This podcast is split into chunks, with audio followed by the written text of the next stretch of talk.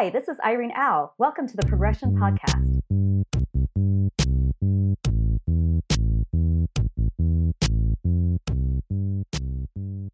Hi, welcome to another episode of the Progression Podcast. Today I am speaking to Irene Au, who is a complete legend of the design world.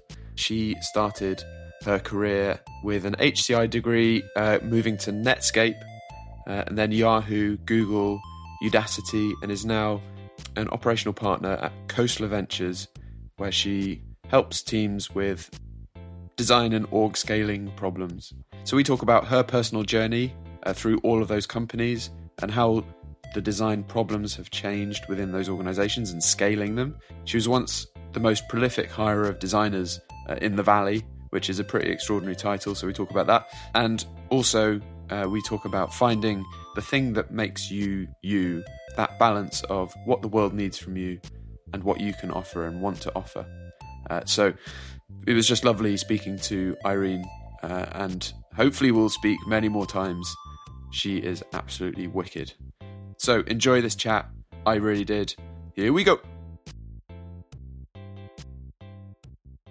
Irene, thank you so much for joining me on the podcast. Uh, I'm a long-time fan. Um, I'm sure many of the people listening to this will have heard of you already, or maybe even seen you on stage. You've been at Leading Design a few times and and uh, various other places, uh, and there's lots of um, fascinating talks online. You talking about building a house and all sorts of things going on there. We're not going to talk about building houses today. Um, what I would love for you to do to start with? I mean, your CV is kind of crazy, but if you could give like a, if at all possible, two minute version of how you've got to where you are today and, and, you know, some of those kind of big steps you've taken. Uh, so growing up, I was always a math and science kid and I loved computers. So I majored in electrical and computer engineering. Uh, originally, my thinking was that I would um, learn how to design and build computers in some way, either on the hardware side or the software side. And um, in graduate school, my original intention was to focus on designing computer chips, like VLSI chips. And once I got to the University of Illinois, I realized that um, my peers were all designing technology for the sake of technology, and I was far more interested in the practical usefulness of technology um, to build something directed towards solving people's problems. And I felt really disillusioned at the time because it didn't seem like anybody else was interested in that. Um, but then I discovered there was this whole field of engineering psychology and human factors that really originated from studying human perception and cognition and applying the understanding towards designing airplane cockpits, for example, to reduce pilot error in high stressful uh, situations. And so um, I was so pleased to see that the person who literally wrote the textbook on engineering psychology and human factors was actually a professor at the University of Illinois. And I started reaching out to all the professors I could find who had anything to do with cognitive engineering. And fortunately, um, I, Professor Penny Sanderson, who's now in Australia, uh, took me on. She needed someone who could code, and I could code because of my engineering background. And she taught me everything she knew about human computer interaction. And this was in a day and age before you could actually study this in school. Um, so I'm pleased to see now there are many programs and many students studying that, but this was really novel in its time, and I had no idea where they was, would lead. Um, but uh, eventually, when I graduated, I landed my first job at Netscape Communications. So this was um, the world's first commercial web browser. And um, it was exhilarating designing the software through which people would uh, interact with the internet.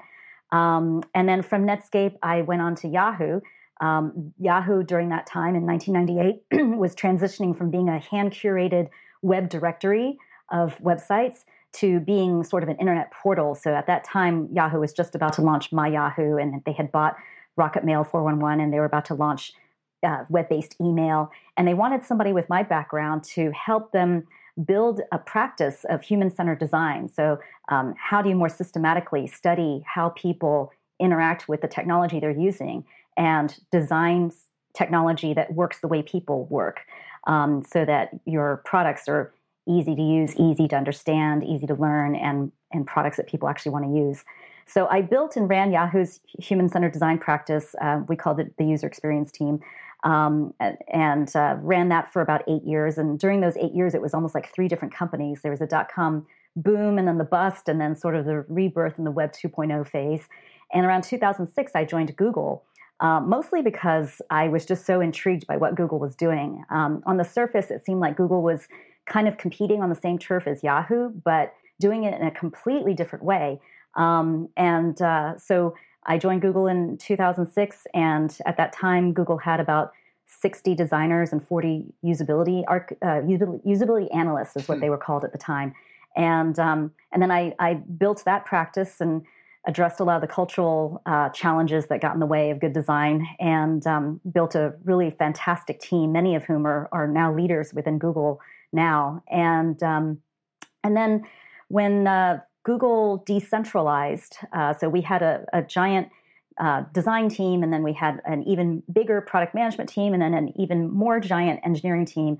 At some point, the company got so big that it needed to decentralize. And so uh, when that happened, um, I stayed on to kind of oversee the reorganization and the transition. But I started to um, think about startups a lot more. I was getting a lot of inbound requests from entrepreneurs and VCs um, asking for advice and connections. And so I thought there must be a, a place for design and venture capital somehow. And so I left Google and joined Trinity Ventures as an um, executive in residence. And that was really is a fixed three month gig where I could just see how the world of venture worked. Um, and I would get paid just to hang out with the Trinity folks and listen to deals and review pitches and work with our entrepreneurs. And it was super fun. But at the same time, Sebastian Thrun recruited me to join him at Udacity. Um, so Sebastian was responsible for Google's self-driving car efforts, and he had um, posted some of his computer science classes from Stanford online, and practically overnight, hundreds of thousands of people were watching his classes. And meanwhile, physical attendance in his real classes at Stanford started dwindling because people were just watching the classes online. And so he, he thought that there was a, an opportunity here to democratize higher education and figure out what that looked like. And so Udacity was really the internet's first MOOC, um, massive online open courseware. And so at the same time that I was working at Trinity, I was working at Udacity. And um, it was exhilarating being at, on both sides of the startup spectrum. So on one hand, we're building a startup, we're raising money, Series B, and pitching to VCs. And then on the other hand, I was on the other side of the table with VCs, listening to pitches. So I learned a lot in that process. And um, but I was just so drawn to the team and to the mission and working with Sebastian that I ended up joining Udacity full time. And um, that was really fun because I was making again. And I didn't understand this at the time, but actually that step uh, inside a startup really helped me build a ton of empathy for the plight that startups go through, um, all the pivoting and the lack of you know focus and all the different opportunities and trying to find product market fit. So at the time when I joined Udacity, we had about 20 people, and we weren't really sure what our business or product strategy would be. Um, and uh, user research played a huge pivotal role in helping to not only shape the future direction of the company, but also to bring everybody inside the company on board and marching in a single direction. Um, and so once we found product market fit, um, all the things that needs to be done around building a product, building a team, and that sort of thing, I felt like I had done many times over at Yahoo and Google. So um, Vinod had been trying to recruit me ever since I was thinking about leaving Google. And at the time, I felt like venture capital wasn't a friendly place for women back in 2014. Um, so, or 2012, actually. And so I, I, I kind of held off, but um, around 2014, Vinod started calling again, and that's when I felt like it was time to join venture capital. So I've been at Khosla Ventures since 2014, and in this role, I work with our entrepreneurs in our portfolio to help them be successful, whatever that means. Uh, we have a variety of operating partners. So we have investing partners who are responsible for deal flow and um, vetting um, opportunities and then making investment decisions and then sitting on boards and things like that. And we also have a crew of operating partners who have deep functional experience uh, who work with the entrepreneurs once we decide to invest in them to help them be successful. And then since so my background is in design and user experience, that's where most of the issues that come my way uh, are related to those kinds of things. But it's not necessarily limited to that. And that's what makes my job really interesting. I've had some CEOs come to me um, wanting to talk to me about um, pivoting the whole company towards focusing on customer obsession or product excellence or diversity inclusion. Um, and so, really, every problem is can be treated like a design problem, and that's how I, you know, in some of the most um, interesting cases, that's how I get involved with some of the portfolio companies. And then, in, in, at the other end of the extreme, it may be as mundane as like, do you know anybody I can hire? because yeah, yeah. you know everybody's looking for design talent. But you know, you can imagine the whole range of opportunities and questions in between. Um, so that's that's what I work on. We're going to pick through a bunch of that of that timeline. Um, I think uh, it might make sense yeah. to start at the end because I, I, from a lot of people that I've talked to, I'm a designer by by trade as well, and um, in fact, I know my my ex, my last ever boss, or my maybe not my last ever boss, but my most recent boss is now doing something that sounds fairly similar to you at Index and talking and he he's really enjoying it but it does sound like a different kind of pattern of work and a different set of things that you you kind of end up taking on.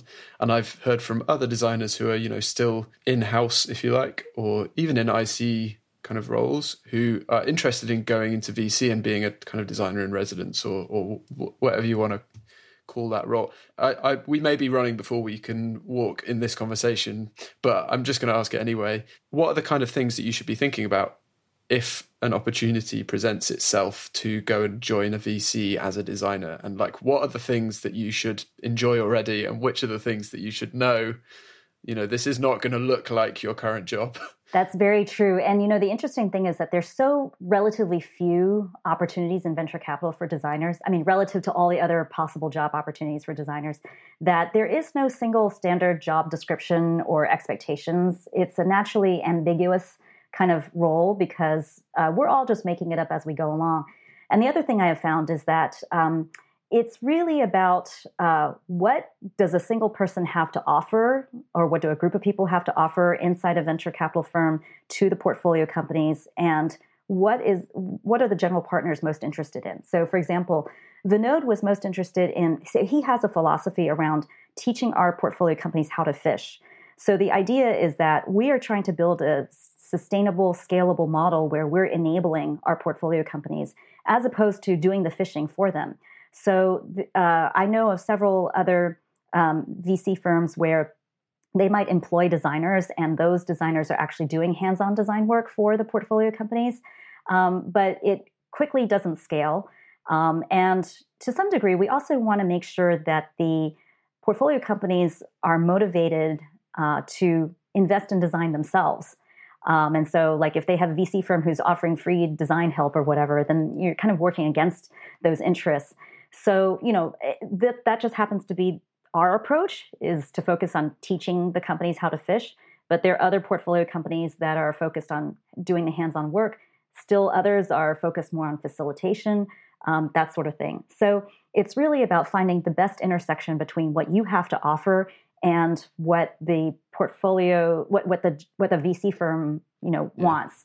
Um, in my case, um, I have a huge network um, I've built many, many teams many times over. I've interviewed and recruited and hired, you know, many people. At one point, I was probably the largest employer of UX talent uh, in the industry. Um, and so my vast network was really helpful. Um, and then also the experience that I had uh, with teams um, and the range of products was also really useful. Like at Yahoo and Google combined, we had, um, you know, we had products mobile, desktop, and um, you know, any kind of context, TVs or whatever. We had our hands in enterprise products as well as mm-hmm. consumer. Um, and so that range of experience also gave me a lot of perspective that's very helpful um, to the portfolio companies. Um, so you know that that's also helpful. And then specific to Khosla Ventures, I think we have a we tend to like really nerdy companies where there's a lot of technological risk. And so a lot of our founders have backgrounds in um, uh, computer science, certainly, um, but then also could be um, uh, biology, or you know, they could be doctors, they could be lawyers, um, and they're applying computer science, they're applying technology towards solving these really interesting problems. And so, my background in engineering, and then working um, in high tech, um, and having that perspective, I think helps me more effectively collaborate with these uh, extremely technical founders. And I think that's could be perhaps specific to this portfolio.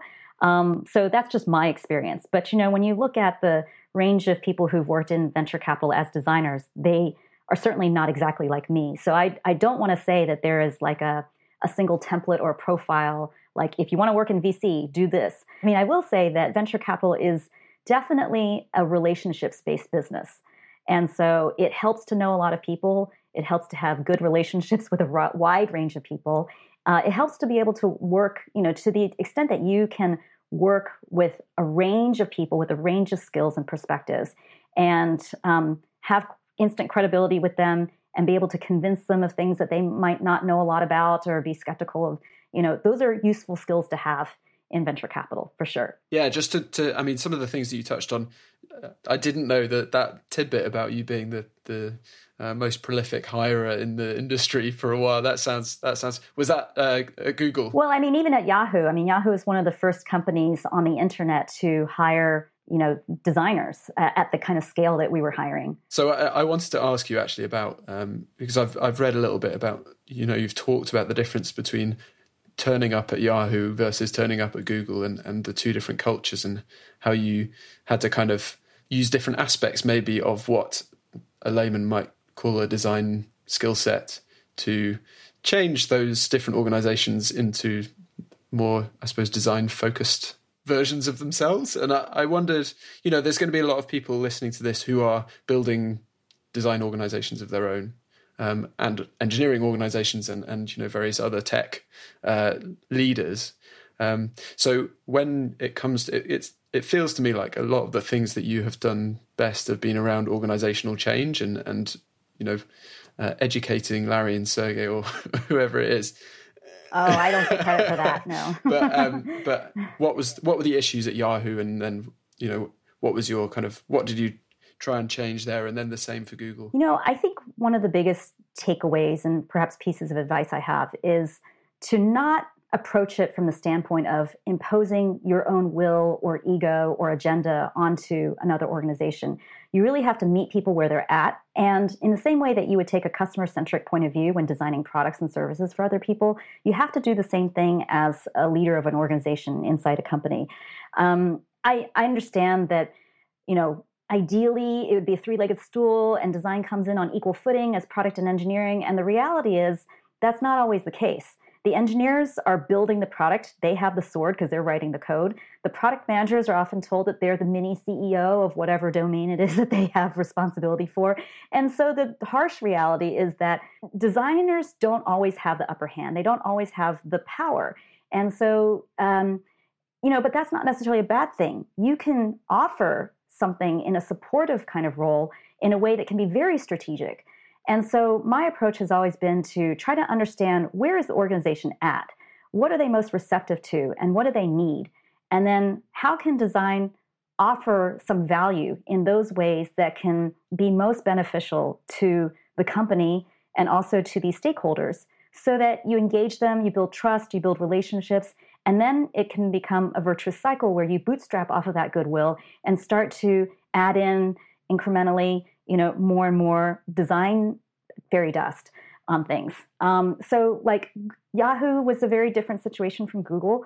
Um, like at Yahoo, the the product managers and the engineers had never watched anybody use their products before. I mean, they were slapping together their web pages so quickly, but like they didn't really understand how people were um, using the site and using the site to meet their goals. Like, how did it fit into their lives? And so we started with user research. Um, and we didn't start with like uh, field research or things like that. We just started with the most tangible, practical methods like usability studies. And it sounds so like who doesn't do usability studies now? I mean, hopefully everybody does. But at the time, it was a very novel thing. And uh, we were very scrappy about it. Uh, rather than building a, a huge lab, um, you know, I just commandeered a conference room. And this was before we had things like Zoom and GoToMeeting and stuff. So I literally had to throw a, a video cable over the wall, through the ceiling, and into an adjacent conference room so that people could watch at the same time. But it was uh, really engaging because people there was like this voyeuristic appeal um, people were so fascinated by watching people use their products and then from there they were really motivated to fix the problems that they saw and so as designers we could come in and make recommendations and and show them a, a vision for a better future because before that, it was really hard to get the time uh, even to be able to, to have the time to come up with different design possibilities and solutions or even to understand the problem. Um, and the, the product managers as stakeholders just wanted you know as fast as possible get us the mock-ups get us the mock-ups. And so the user research was a way to build up motivation um, to slow things down so that we could actually have more thoughtful considered design.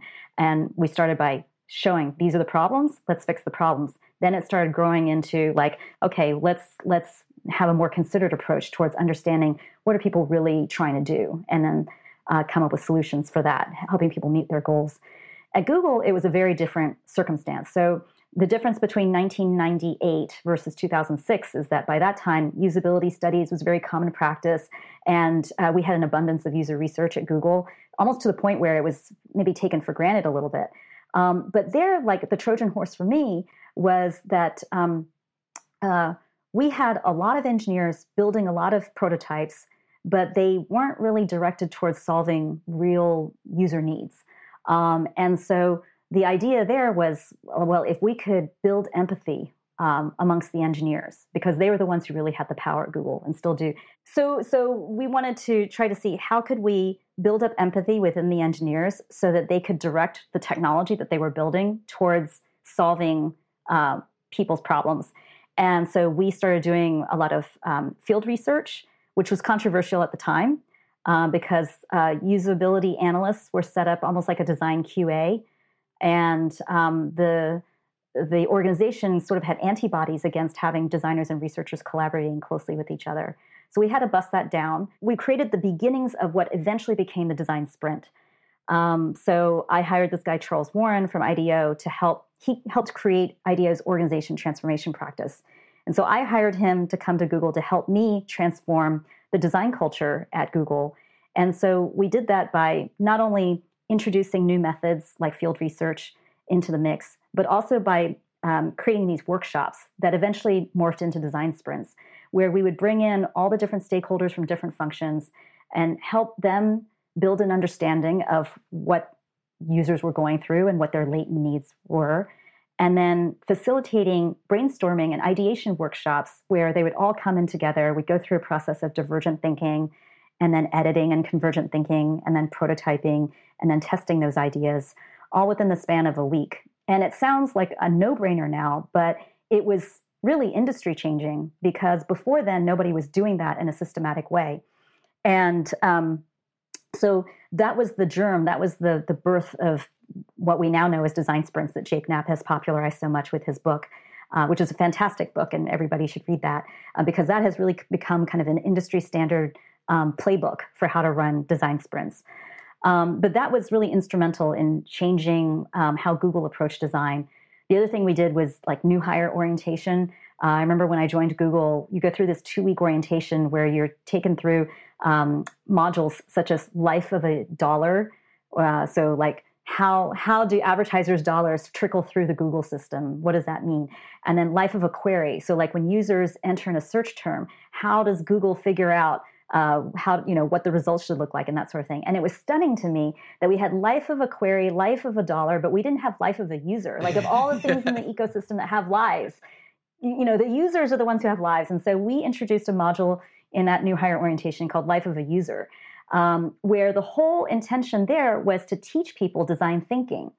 And the idea was that if we could bring in every new hire and have them go through a design thinking training course, then eventually the whole company, because we were hiring at such a fast rate, eventually the whole company would think this way and design thinking would become regular, normal thinking. Um, so, you know, that was. Uh, and again, this sounds like so, um, you know, like common sense or something, but this was really novel at the time because nobody was doing this. And, and um, Google was so famously engineering focused that the ratio of engineers to everybody else was actively managed. Um, so it was a, a pretty challenging time. Um, the other thing we did was um, introduce more prototyping into the mix. So we had an abundance of user research, we had an abundance of UI designers. Um, but we didn't really have any way of rapidly testing out ideas and iterating over the designs before launch. And so prototyping was really key to that. Yeah, it's really fascinating to hear. Um, especially when you talk about a usability analyst, which sounds like a, such a strange job title nowadays, uh, and and so puts you at the end of the, you know, by title you are at the end of the, you know, it's very hard to break out of that if that's your title. Yeah, that was I fought I fought against it. It was really controversial at the time because when that job ladder was established by my predecessors, um, they got pushed back against the term user research because um, senior executives said they're not researchers because it's not quantitative and it's not scientific. And so when I came in, that was one of the first things I did was to eliminate the usability analyst job title, and we turned it into user research. And then we increased the um, salary ranges for all these people too, because these people are highly educated. Many people have PhDs, yeah. and it is legitimate research, even if it's anthropological or qualitative or whatever. It's still yeah. legitimate. Um, so that that led to a huge cultural change inside the company as well. This episode is kindly sponsored by the Deliveroo Experience team. I can say, as someone who spent two and a half years working there, that Deliveroo is an amazing place to come and be a designer, a researcher, or a UX writer. You'll get to break out of not just the screen, working on real life problems around getting food from kitchen to table, but out of London, going out to solve problems for customers, riders, and restaurants in 14 countries around the world. There's a bunch of open roles as we speak, with everything from senior managers to product designers, UX writers, and researcher roles up for grabs. They're looking for applicants from diverse backgrounds, and if you're not sure if you qualify, you should definitely apply anyway. The job descriptions are not a checklist. All you need to do is head to deliveroo.design to check out what the team are up to and what your next job could look like. That link is also in the show notes. Thanks. Okay, so we're going to zoom uh, we're going to zoom in or out. It, it, depends on the lens. But I'd love to talk a little bit about you know across across so many um, changes in direction for you, if you like, using those same skills, compounding them in kind of different ways, and moving into maybe different verticals, and go, you know going from HCI, HCI um, and uh, electrical engineering all the way through to where you are now.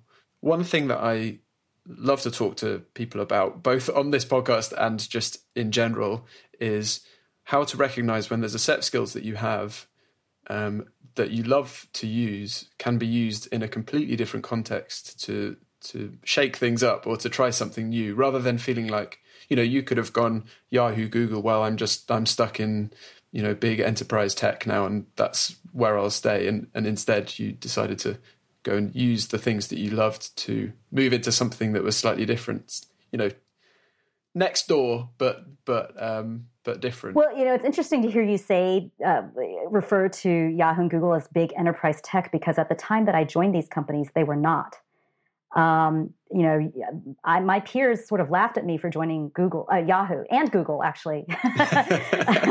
but uh, Yahoo was just like this little, you know, hand curated web directory. It was not a huge enterprise player, you know. And so part of it is it's like um, you you want to go somewhere and and make it great.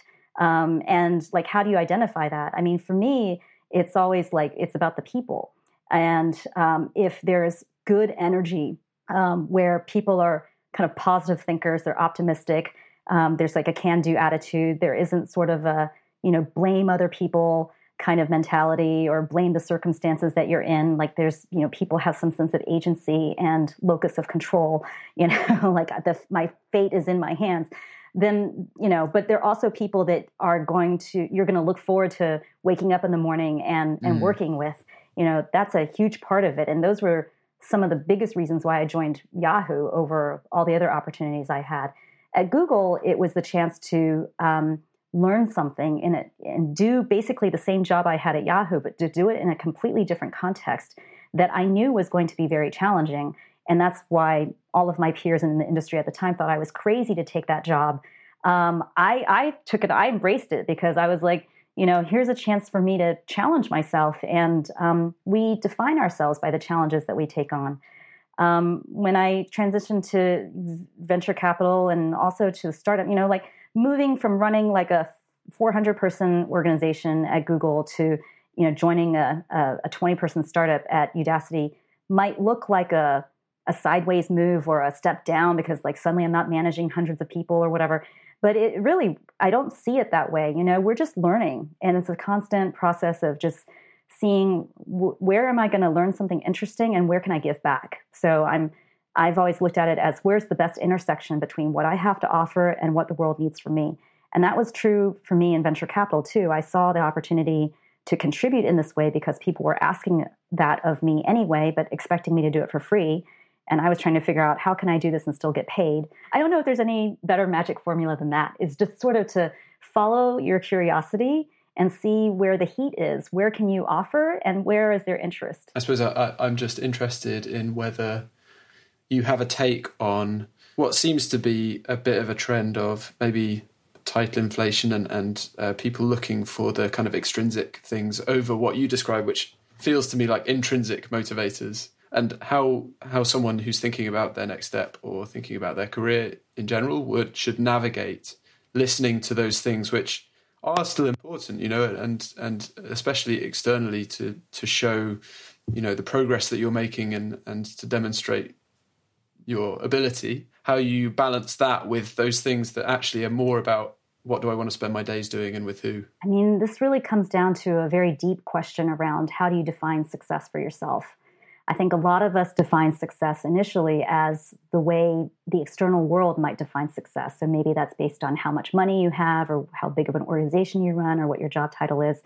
Um, but at some point, hopefully, uh, you get to a point where you realize that um, that's uh, that stuff is all made up. you know, I mean, this is just like some some system that's defined. You know that that you know externally we've decided that you know maybe the status or wealth or whatever is what defines success but that's not necessarily true and i think if you if you make career moves based on how many people am i going to manage or how much money am i going to make or job title or things like that it's going to be very empty in the end. It's going to be very unsatisfying and kind of joyless. Um, and so who wants to live like that? You know life is short. So um, why not live life being happy? So, um, you know, and and and I think it is possible to kind of uh, like you know, I I also think it's a bit trite to say, oh, follow your passion, um, because like if your passion is um, you know dancing or whatever, like you could dance all day, but is that really serving the world in some way? I mean, very few people can do that and and make a living doing that. So I always tell people you want to find the best intersection between your interests and what you have to offer and what the world needs from you. And I think if you can find that best intersection, then you can really be happy because you're doing things that you're genuinely interested and curious about, um, which then leads to more growth. Um, and then you'll you'll be able to contribute because these people need and want this thing from you, and that will lead to not only career success but ultimately internal happiness. Um, so my my follow on question: This may be a a difficult one to answer, but do you have um, any personal methods that you've used in the past or things that you've given to other people to help to identify those things? It sounds ridiculous, maybe to say, but to identify what you actually enjoy um, or what what gives you yeah. energy. Yeah, I, I think this is a very interesting question. I mean, so I think it's a good idea to cast a wide net. Um, so, like, if you're looking at switching jobs, talk to a lot of people talk to big companies, small companies, uh, whether it's design agencies or go in house or whatever. Like build a network, talk to a lot of people um, because it's like dating, you know. and in that process, you'll learn a lot about yourself. You'll you'll understand like, well, I this sounds really exciting to me, and boy, after I visited that company, I just felt completely drained. I can't imagine going there every single day um, I, I think if you if you listen to yourself internally, um, you will you will kind of start to understand like what it will emerge for you, what you what you're drawn towards. And I think the most important life decisions really come from the heart. You can make a bunch of pro con lists, you know, and do some sort of analysis with spreadsheets, but at the end of the day, it's really it comes down to a gut feeling. Um, and so it's important to cultivate the skills to be able to listen to yourself, listen to your heart. How does my body feel after I you know, went and talked to these mm-hmm. people. Mm. Um, so, where do you feel happy and energized versus where do you feel kind of depleted? There are other things too that I think are kind of interesting um, tricks or hacks or exercises to to see where does my heart really lie. Um, I kind of call this the the uh, it's like the envy litmus test. Um, but if you're considering an opportunity and you're thinking about doing it and you can't decide, uh, just imagine if like your best frenemy, you know, somebody who's like you see as sort of a peer, a friend of yours, but maybe a competitor or you know somebody you kind of aspire to be like or look up to, but you know you're always you know kind of think what are they doing, and uh, imagine if your best frenemy went and did this thing that you're thinking about doing. How does that make you feel?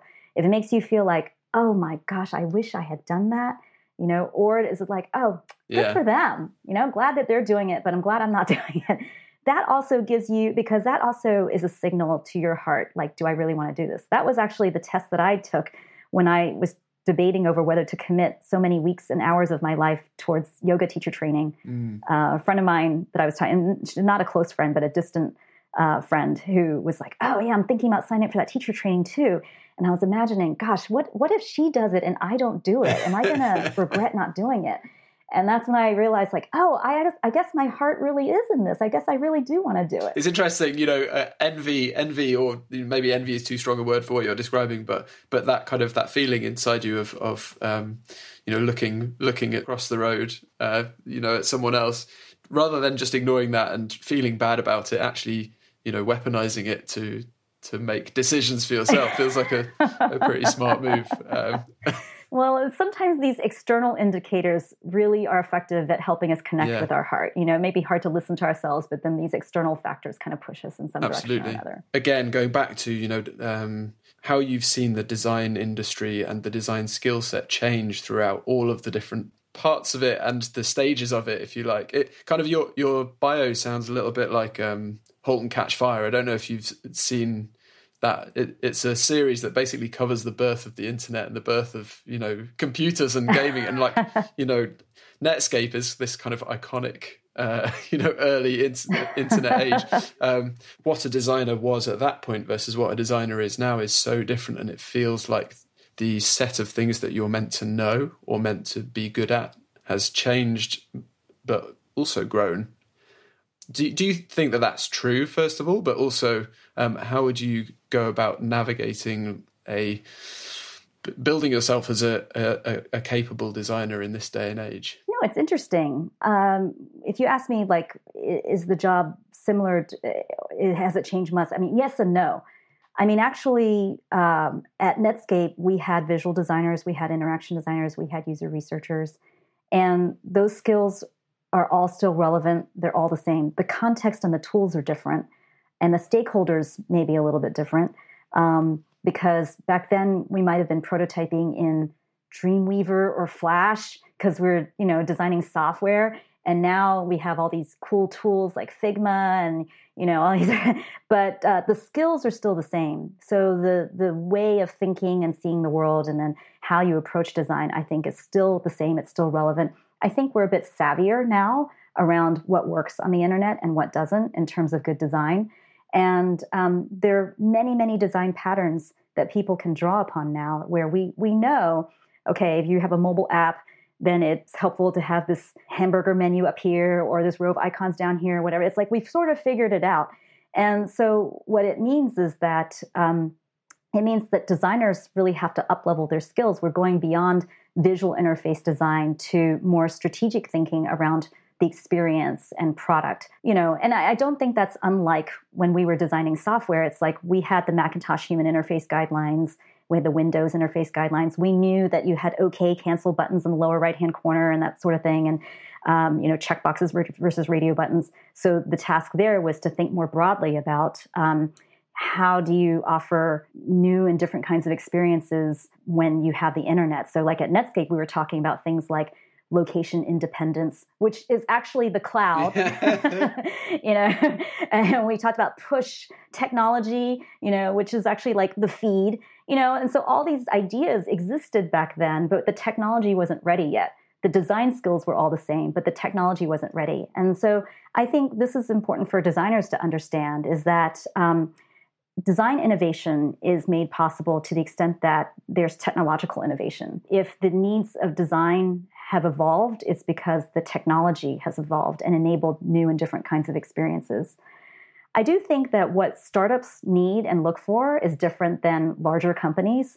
And that's not necessarily a reflection of changing times. I think it's just a reflection of what stage the company's at. So, like, if you're a small startup with 10 people, you're going to need, uh, uh, you know, most startups want a jack of all trades kind of designer, um, versus larger companies have the headcount to be able to get uh, people who are more specialized, either in visual design or uh, product design or whatever. You know, there are things like that, and I often work with with our CEOs to to work through what's the best uh, strategy for building design capabilities inside their companies.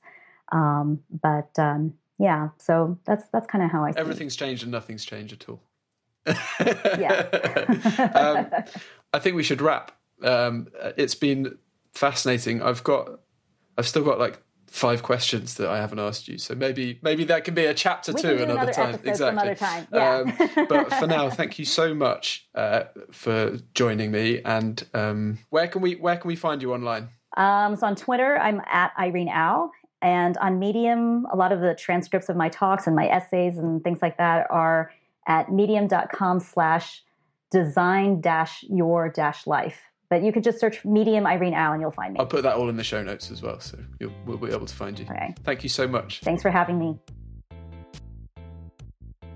Thanks for listening to that episode. Uh, if you want to go and check out Progression, you can at progressionapp.com. We're launching in Q1, but you can get your hat in the ring a bit earlier if you want to. Just send me an email or a tweet or whatever you need to do. Uh, if you want to rate this podcast, please do. It really does help, apparently. And make sure you're subscribed to hear lots and lots of great episodes coming up. Thanks. Bye.